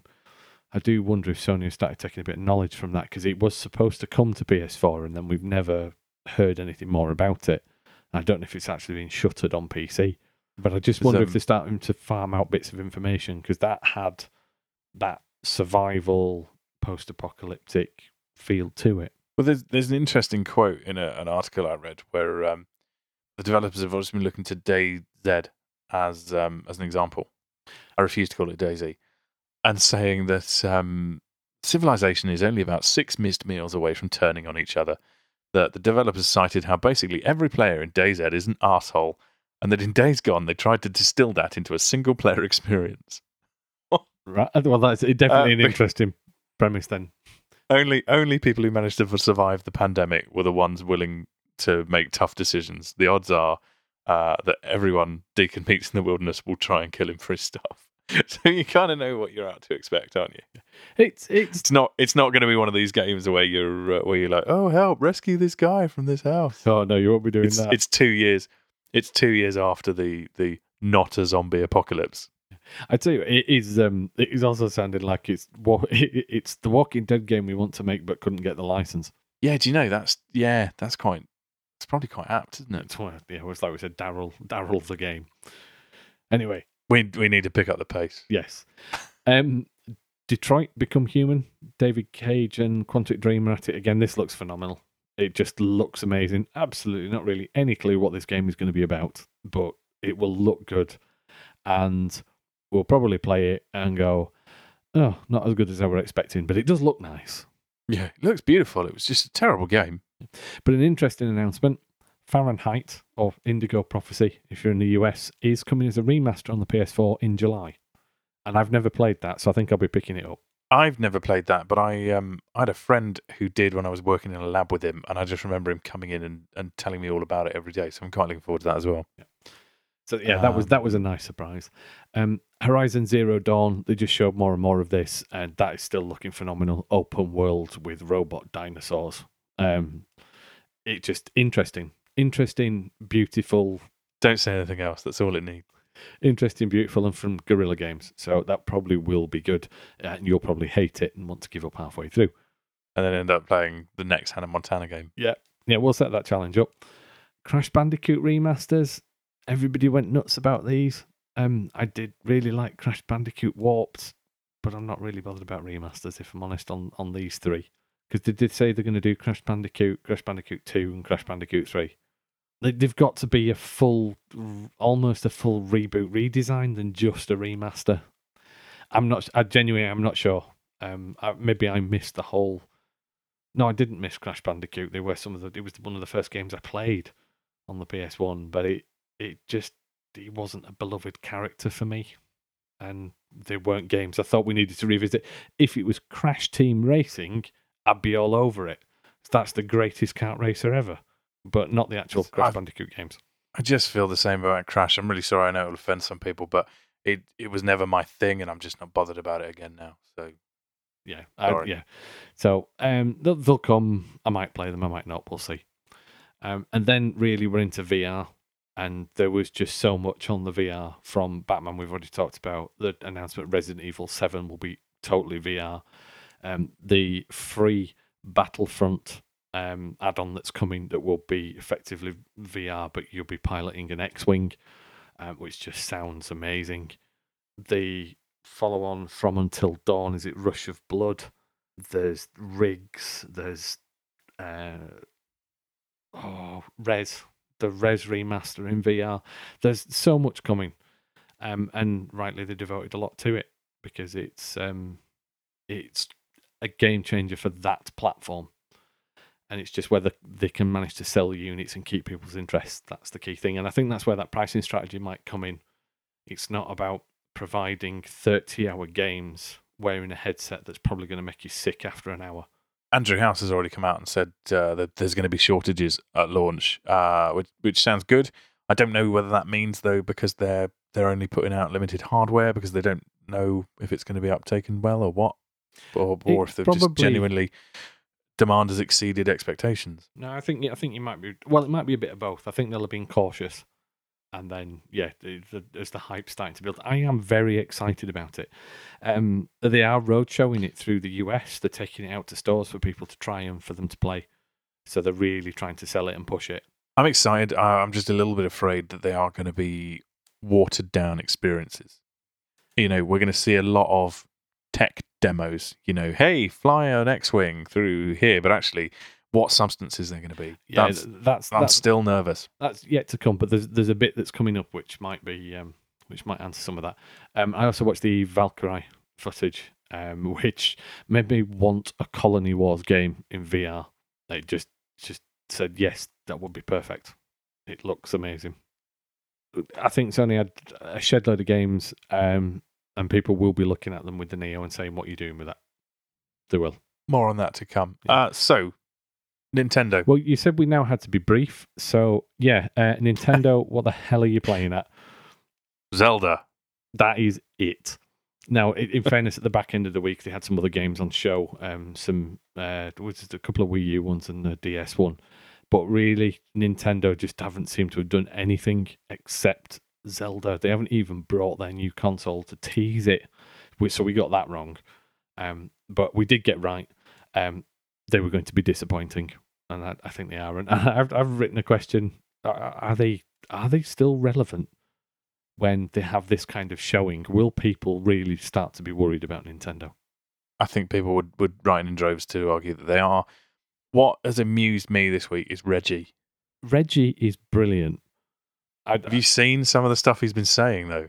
well, in fairness, I haven't seen what he's been saying, but I did watch some videos of him out So- with the crowds, which were great.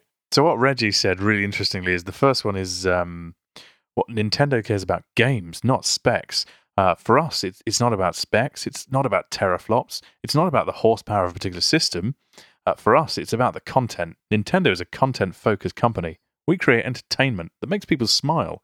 So, for us, we're focused on bringing our best entertainment to both the Wii U and the NX in the future. And that's a fair statement. Yeah, but you know what? Whatever Microsoft and Sony are doing in terms of talking about new systems, that's for them to fight out. For us, we want to make sure that we're bringing our best content forward. And right now, the reaction to Zelda has been more than we could have ever imagined. So basically, uh, NX isn't going to be as powerful as anything, is it? It's not what it sounds like. No, I think, and I think we knew that. Um, I think the issue is that just not even they've not even brought any any games for the Wii U or for the DS or the 3DS or any. They just haven't done anything except Zelda. It's like they're pinning everything on one game this year. Um, So it's and just that's it's not right. It's just it's Reggie's in denial. He's completely in denial, and it's the, so he, he's kind of guys. It's about games, not specs. And here's the one we've brought. Um, Which, which, But- he, and he would, he is absolutely right. It is about games and not specs. But you've got to bring more than one title, and it doesn't matter how nicely designed your space is, and whether you've got mechanical moving fruit in the middle of it. You've got to have games. the other thing that he said, he's come out and he's come out and had a swipe at VR as well. Have you heard this? No, I haven't. I had, in fairness, I had heard the entertainment one, but no, I completely in denial. So it's um, what, what's he said? In my judgment, I think VR is a bit further out there for mainstream mass market applications and applications that consumers can invest a lot of time in versus short snacks of entertainment. So he's kind of saying, well, you know, VR's VR's coming in and whatever. It's it's something that's going to grow hopefully and will become more mainstream. Which okay, we we've said similar things. We agree with that. And then he says, for us, we want to make sure that technology is mainstream. We want to make sure the technology represents strong value to the consumer. So, as an example, there was a lot of gyroscopic technology out there in the marketplace, but it really took the Wii and the Wii Remote to make it mainstream. Even going back all the way to the Nintendo DS, that was the first electronic device that really made extensive use of a touchscreen. So, what he's basically saying is, yeah, well, you know, VR, there's a bit of it about there, but it's not going to be popular until Nintendo do it, is it? Well, it's all He's in complete denial. It's all right to say these things, but the the the thing there is in what he doesn't say about tech. The Wii U second screen didn't mention that as being a total failure. No, but but you know that's, that's exactly what he says. Is um is we want to make sure that our next content is going to be mainstream and mass market approachable. And when something like VR is at that point, you can expect Nintendo to be there. So he's basically saying, yeah, no, our corporate strategy is we're we're going to jump on the bandwagon. Yeah. When when someone else has developed it, basically. And in fairness, it's a Um, bit it's a bit rich to talk about um, it not being at the places not at bite-sized chunks of entertainment when your core business actually is currently on a handheld device to be used in bite-sized chunks. So I love I love Reggie um, because it, it's he's really really walking that fine line between optimism and complete delusion.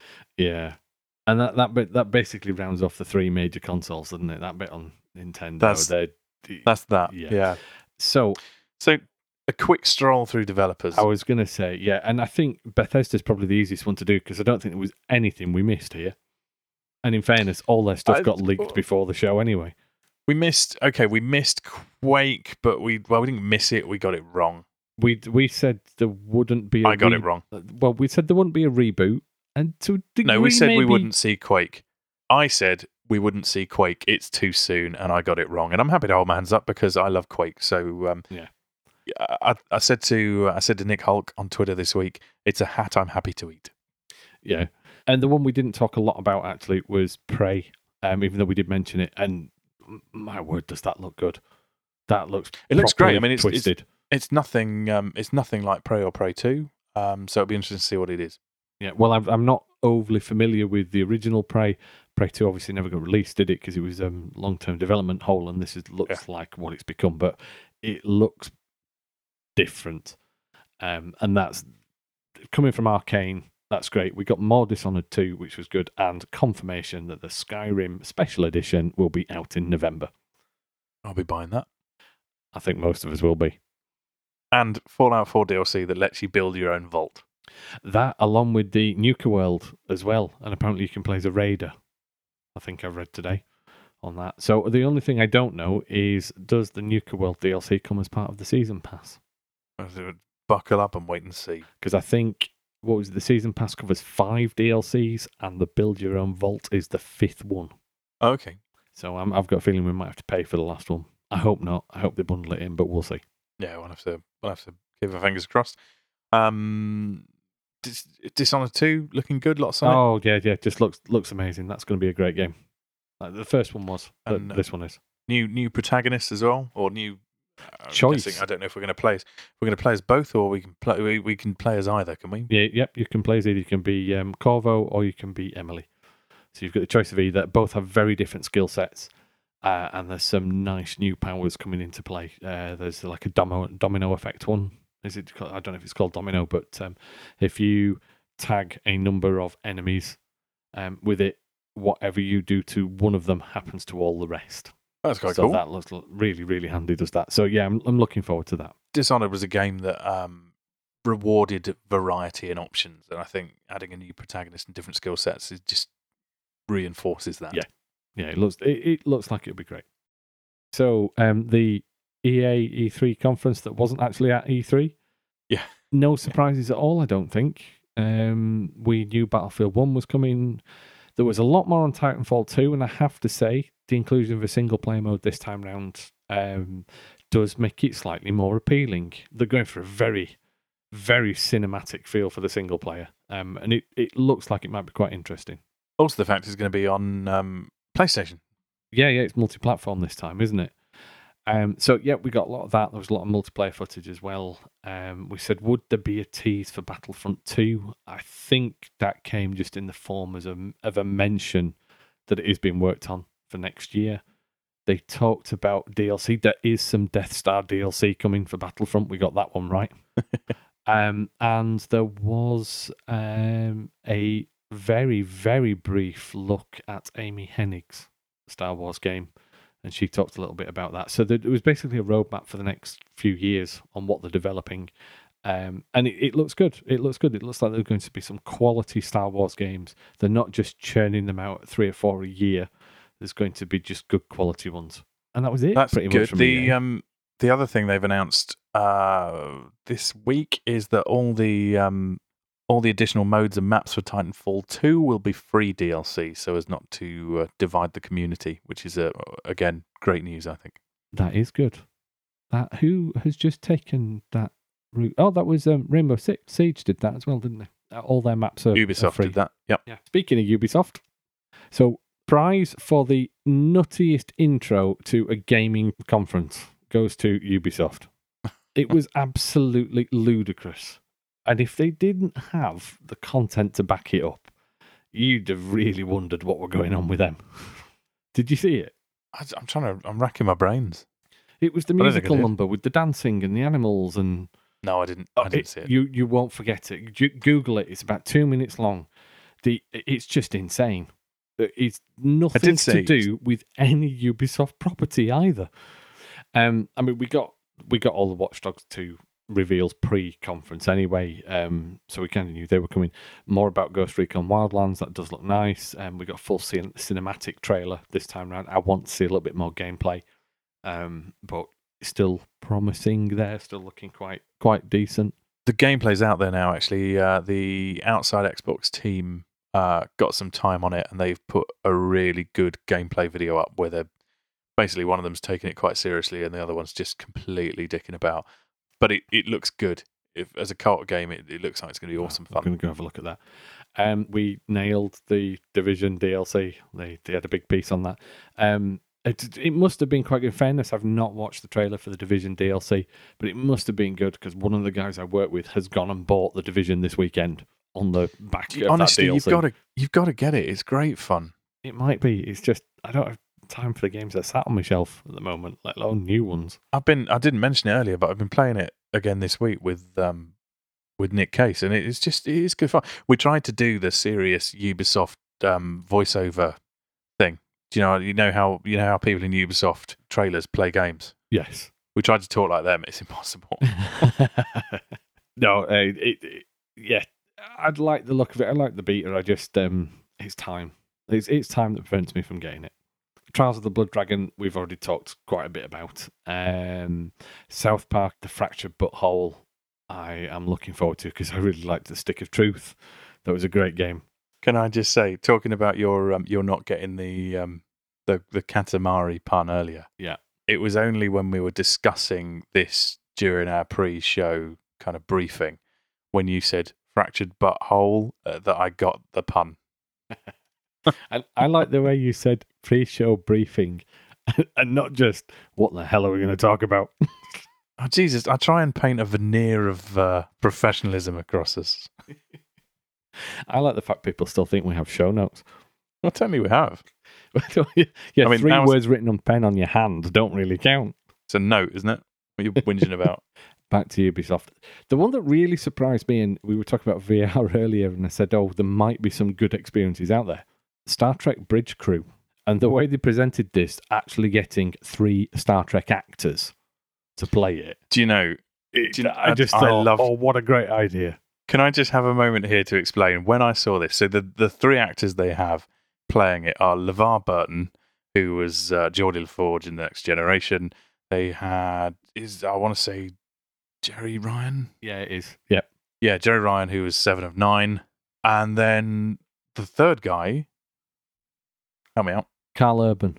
And then Karl Urban, and I had a moment where I was just like, I'd completely forgotten. Okay, so Karl Urban plays McCoy in the new films, doesn't he? Yeah, I mean, I was genuinely, I was surprised to see him in there with the the TV show guys, but it well, well, I'd. I'd completely, I'd completely forgotten about the fact he was in the new films. So I was sat there going, "Why is Karl Urban there?" And I'm like, "Is it because he's, is it because he's a Will Riker lookalike? Do people think he looks like Wil Wheaton? I don't know. Why is, why is he there? And I was like, "Oh yeah, new films. Okay, totally right." the I whole great fun. the whole premise of it, I thought that is using VR a little bit differently. So it's that that talk about all right, those four guys were in the same room, but you wouldn't have to be in the same room to interact with these people around you, and manage that coordination and direction that you can't necessarily get just being on a TV screen at the moment. And I thought it looked really interesting from that point of view. Hopefully, it'll have some substance to it. But you But know what video gamers are like. Well, yeah. Video gamers want to go and do their own thing, and I, I, I do just wonder: is it going to be an absolute nightmare playing with ran? Like, if you end up with a bunch of randoms, just go lower shields. Oh, off. Uh, no. I Um, I it think be it a won't be with nightmare? this. I don't know. I think it'll have a particular audience, and it it will be Star Trek fans. Star Trek fans, yeah. Um, and you will have to play it seriously because if you don't, oh, you're to get, the you're gonna get kicked. of Khan will be on you. Oh dear. Sorry. Um, I, I was, I was, I was desperately fumbling for another one, but I didn't get it. Um, do you know what it made me be, There'll think? just be insurrection. Oh Jesus. Do you know what it made me You'll be think? on the voyage home if you get it wrong. Oh, seriously, dude, just stop it. This is painful. All right, I'll give up now. Honestly, I thought we were going to be going on for generations. Hey, that doesn't mean you can start. right, okay. Do you know what it made me think would make an awesome co op VR game? No, go on. What? Quantum Leap. Oh yeah, that would be amazing. Actually, that'd be really good. You know what? That's that's not a yeah.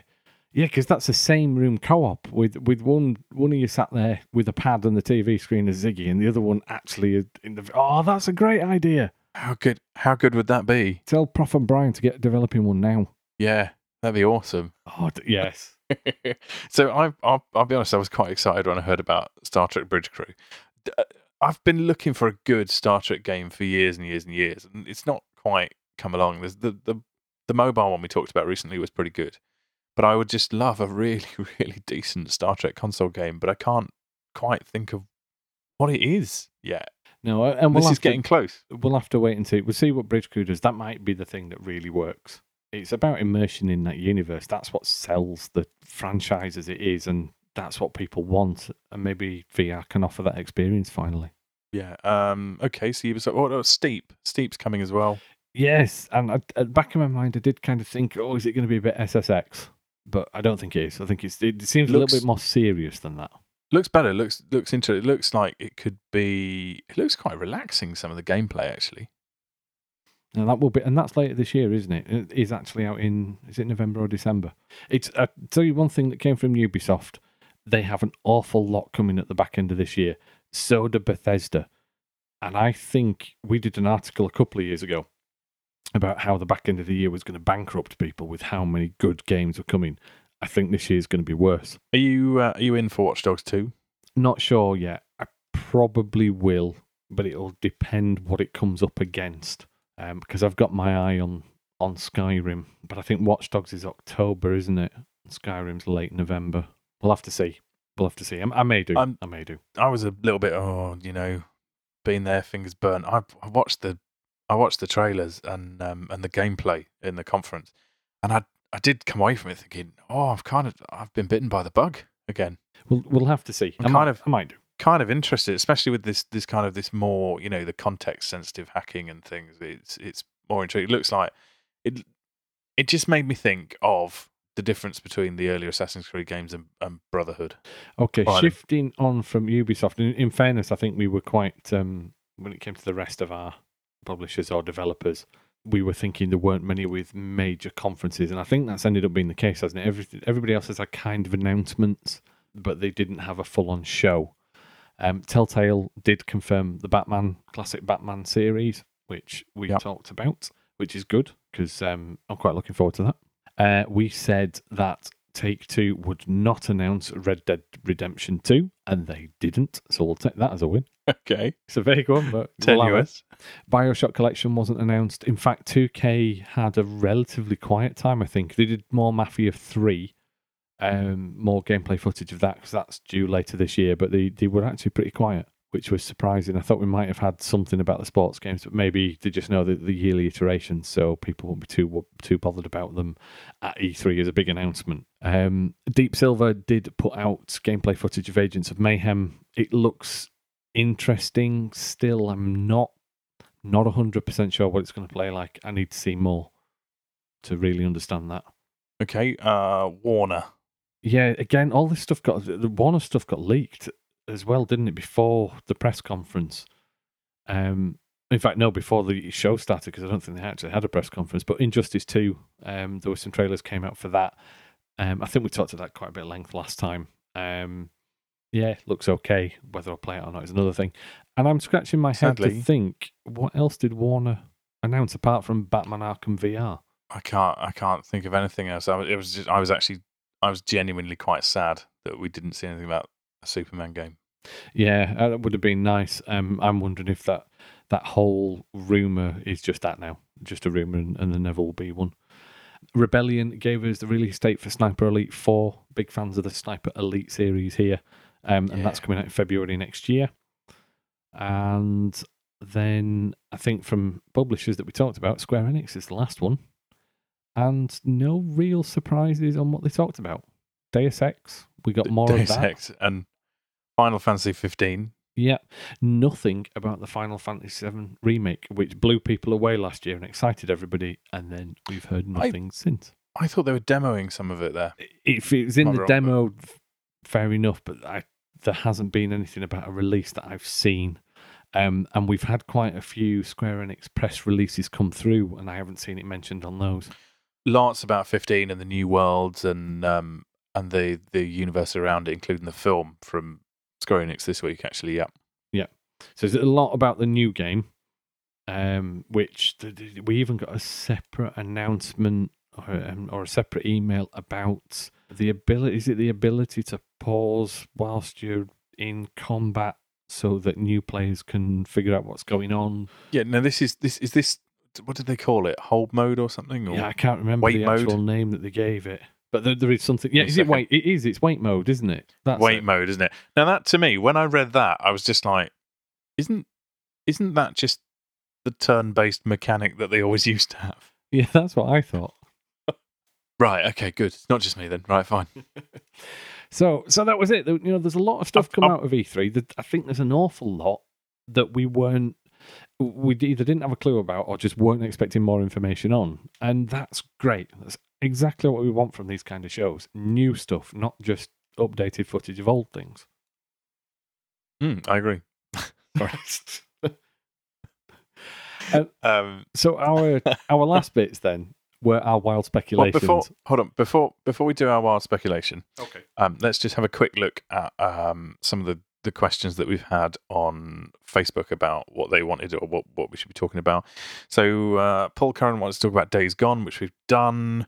Our very own Graham wanted to talk about VR, which I think we've done a bit of, and Neo. Yeah, I think- and we Talked a know bit about Neo, but yeah, yeah, we know from this week that Graham's pre-ordered his VR, um, and Yeah. he's not got a launch day version, unlike No, two which- other members of the which Codec we- Moments team. we both have. Oh yeah. Um, the antithesis of Graham's comment is um, Matt Holloway, Square Freak, who said, "I want a podcast with no mention of VR or new consoles." Um, Sorry, Matt. let's not listen to this one then. Yeah. Oh, Nick Case. Nick Case wanted us to talk about Just Dance. Um, oh, of course, I'm that not was sure if the Ubisoft one as well, wasn't it? that was in the Ubisoft Just Dance 2017, of course. So, um, interestingly enough, what are we going to see? We're going to see Cheap Thrills from uh, Sia featuring Sean Paul, um, Size Daddy, Queen, Don't Stop Me Now. That's quite a good one. That was the tune that they used with the mad Ubisoft. Op- I wonder if it was a Just Dance opening then. It will I be. Was it it all linked to Just psychedelic with animals and stuff? It was stupid, but maybe that's what Oh, it it'll be just, it'll be just dance. Uh, sorry, Justin Bieber. That's quite a good one. We've got a nice one here. Ultra Club 90 with "What Is Love," as made famous by Hadaway. Um, so clearly some dodgy cover. Could there. they not get the rights to Hadaway's version, which is actually Sounds- featured in? I'm sure it featured in the last Saints Row game. Sounds likely, doesn't it? Yeah. And then um, September by the Equinox Stars, as made famous by Earth, Wind and Fire. So um, we're we're kind of we're just touching on the realms of those um, those dodgy cover CDs they have Um, B and Q, aren't we? Nick want us to talk about it because of the absolutely appalling track listing there. I don't know. I think he just I think he just loves just he's just a secret fan, right? I think it's um it's his most best thing.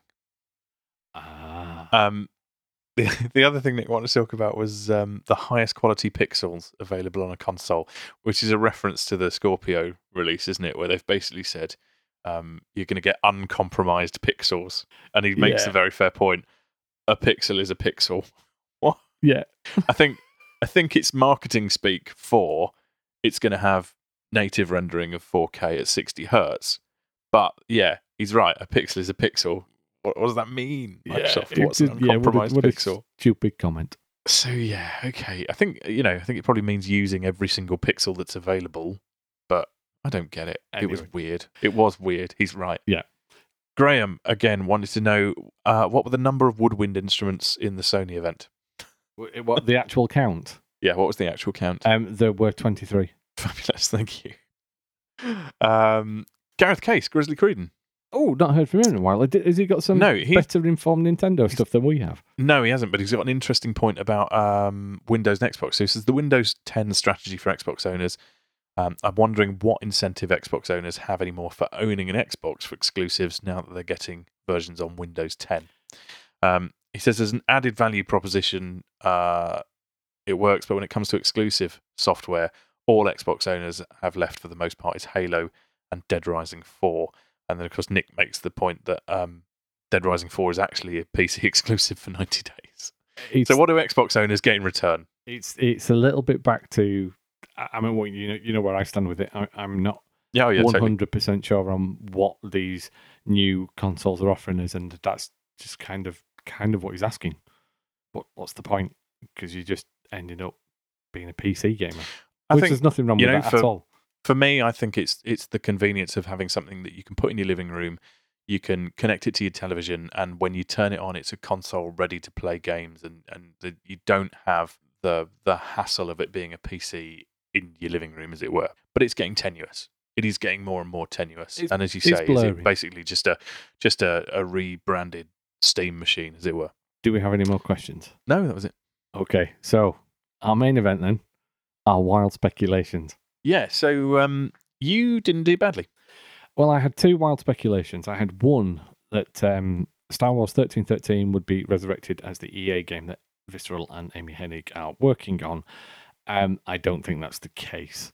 We did see a bit of No. footage, but they didn't really talk about a title or anything. But I'm pretty sure that that's that's not not the way. But my second one was, and I genuinely was expecting this to not come true. Um, was that Kojima would appear at the Sony press conference and give us a title and logo for his new game. He did more than that. He gave us a trailer. Yeah. Once you said it, everything fell into place for me, and it was like, no, he he, has to be there because it's such a marketing coup that if he hadn't have been there, it, it was just like Sony were throwing away money. Do you know what I mean? It's just he had to be there. But I was I was impressed with how much we got. I, when I say how much we got, I mean literally a naked Norman Reedus. Yeah. So so we now know that Death Stranding is weird. Um, but in fairness, it's like every other Hideo Kojima trailer. Until you play the game, you've no idea what it's about. Are, are Konami kind of kicking themselves now that they've let Hideo and Norman both go? Because you've you've got to think: is he just is he making Silent Hills on his own? I, well, I wouldn't be surprised. I'm going to make my own Silent Hills Ooh. with blackjack and hookers. Screw the blackjack. Uh, it could be because it does have that very much a Silent Hill vibe, um, and it's something. It was weird. I mean, when that when that baby disappeared and seemed to turn into oil, that was just Oh. weird. Uh, go back to um, probably early 2000s. If Konami had released any trailer for any horror game, that's what it would have looked like. It'd have had that feel and that vibe to it.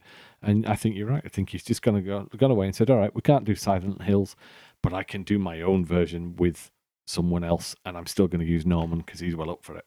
Brilliant. So March yeah, I Dead was, Sea Life as I- well. I was well impressed that that came true. No, that was that was a good call. And we're probably still about three years away from the release of a game. So call it now. You're um you're a you're a big Kojima fan. I'm gonna I'm gonna say that. I don't know if it's true or not. Do You like his games. Tell me now.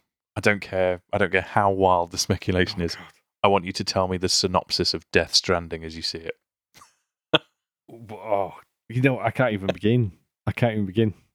There's, there's, all I could think is there's some underlying, like for the whole of the Metal Gear series, it's been about nuclear proliferation, and there's been there's basically the subtext of everything. Or this time, it, it's got to be it's got to be Norman actually setting up and running Big Shell to um to obviously protect the marine wildlife and, and stop those oil spills. That that's what it's about. I think I think it's about. I love that, by the way. That's a good idea. The the rise of Big Shell.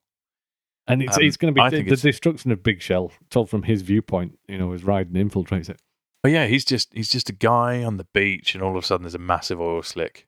Yeah, Uh, yeah, no, I like I like that idea. Yeah, it's it's like it's like the um, it's a meta story to um, to Metal Gear Solid Two.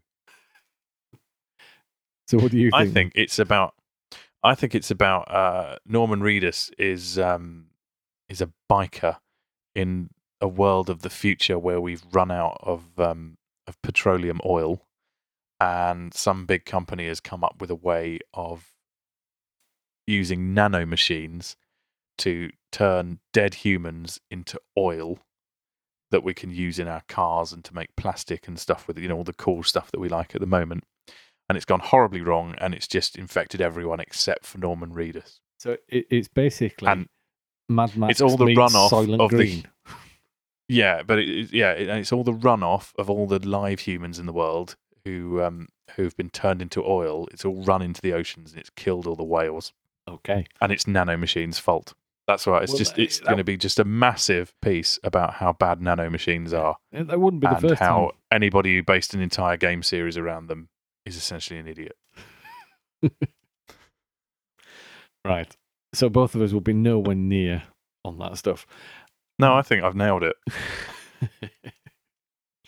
what was just remind us? What was your wild speculation last week? My my wild speculation was that Ubisoft were going to announce a new Splinter Cell game with Michael Ironside. And did we get anywhere near that at all? No, no, No, we didn't, close. did we? No. No. I, I think that's that's wishful thinking for both of us. In fairness, I'd love that as well, but I, I don't think we're ever going to see that. Sadly, we'll just have to go back and play the I would- remastered versions on the PS3. oh, ah, do you know? Do you know? I wish I'd said something completely mental, like Ubisoft were going to make a VR Star Trek game. you, you should have done. It's like the most completely bonkers thing I could think of, and it's real. So I think for the whole of the free conference, from our predictions and what we talked about, we were close. No cigar there. If we played bingo with this, we'd be well, we'd be walking out with empty pockets. Yeah, I remember when the fun stops. Stop. Sage advice. Okay. Um. So right. Well, that's that's E3. Should we should we draw a line under that now? I think we have to. I'd be surprised if anybody's still awake. So, Codec Momentum is something we run each month where you are given momentum to finish a game from your pile of shame. So, something that sat in your back catalogue that you really wish you completed but you hadn't. Why not pick it up? Say, I'm going to finish this game. Go to our webpage, codecmoments.com forward slash codec momentum 2016, or just go to codecmoments.com, pick the link off the main page, and enter the form. Tell us what game you're going to finish.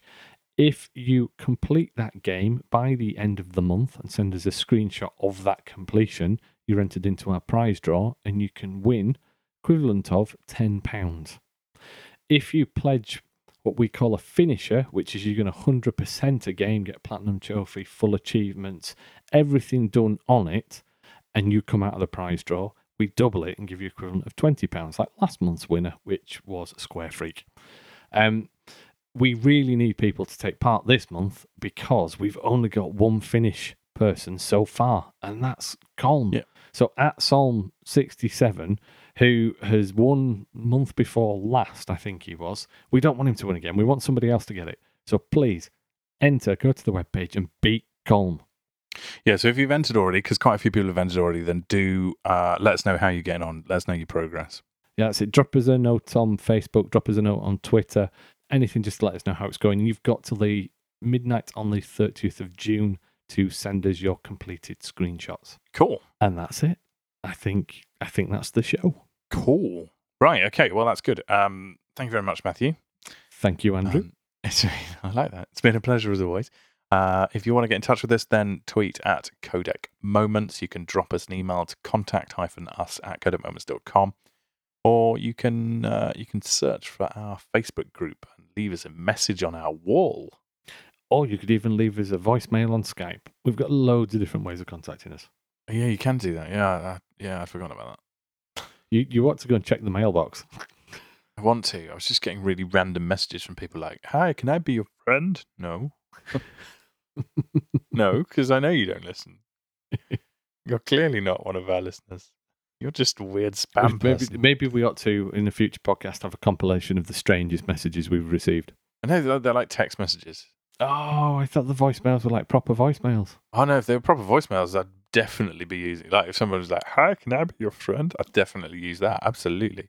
We forgot to do the um the Morse code. We've had two Morse code messages which I sent Oh, to you for decoding. We haven't have decoded them. Um, What it's been so long since I've decoded them, I've forgotten what they said. they were really good messages as well. They were brilliantly done, and I've totally forgotten. Well, I if you wanna- will put them in the text of the page for this podcast. We did have more Morse code messages, uh, and Matt will Matt will get on it. For once, it's not me who's who's dragged my feet. Yeah, yeah. I'll, I'll, I'll do. I will put them in the text of this page, um, because it was Mike Tack that sent us it again, and uh, and it was a good message. The man knows his Morse. He does. He does. And on that note, I think it's time to say goodbye. Yeah, thanks very much for listening. It's been uh, it's been a fun one actually. I feel I feel like we've actually made some salient points. I think we have. I, I, I can't believe how long we've talked for. In fairness, um, let's hope that um, let's hope it's interesting. Fingers crossed. Let us know if you're interested. Uh, if you're not, probably not worth a tweet. Don't just randomly send us abuse. Yeah, if I if I wanted random abuse, I'd speak to my mother more often. Anyway, um, I hope she doesn't listen to this. not anymore. Right. Thanks very much, and uh, we'll we'll speak to you soon. We'll speak soon. Goodbye, everyone. Take care. Bye.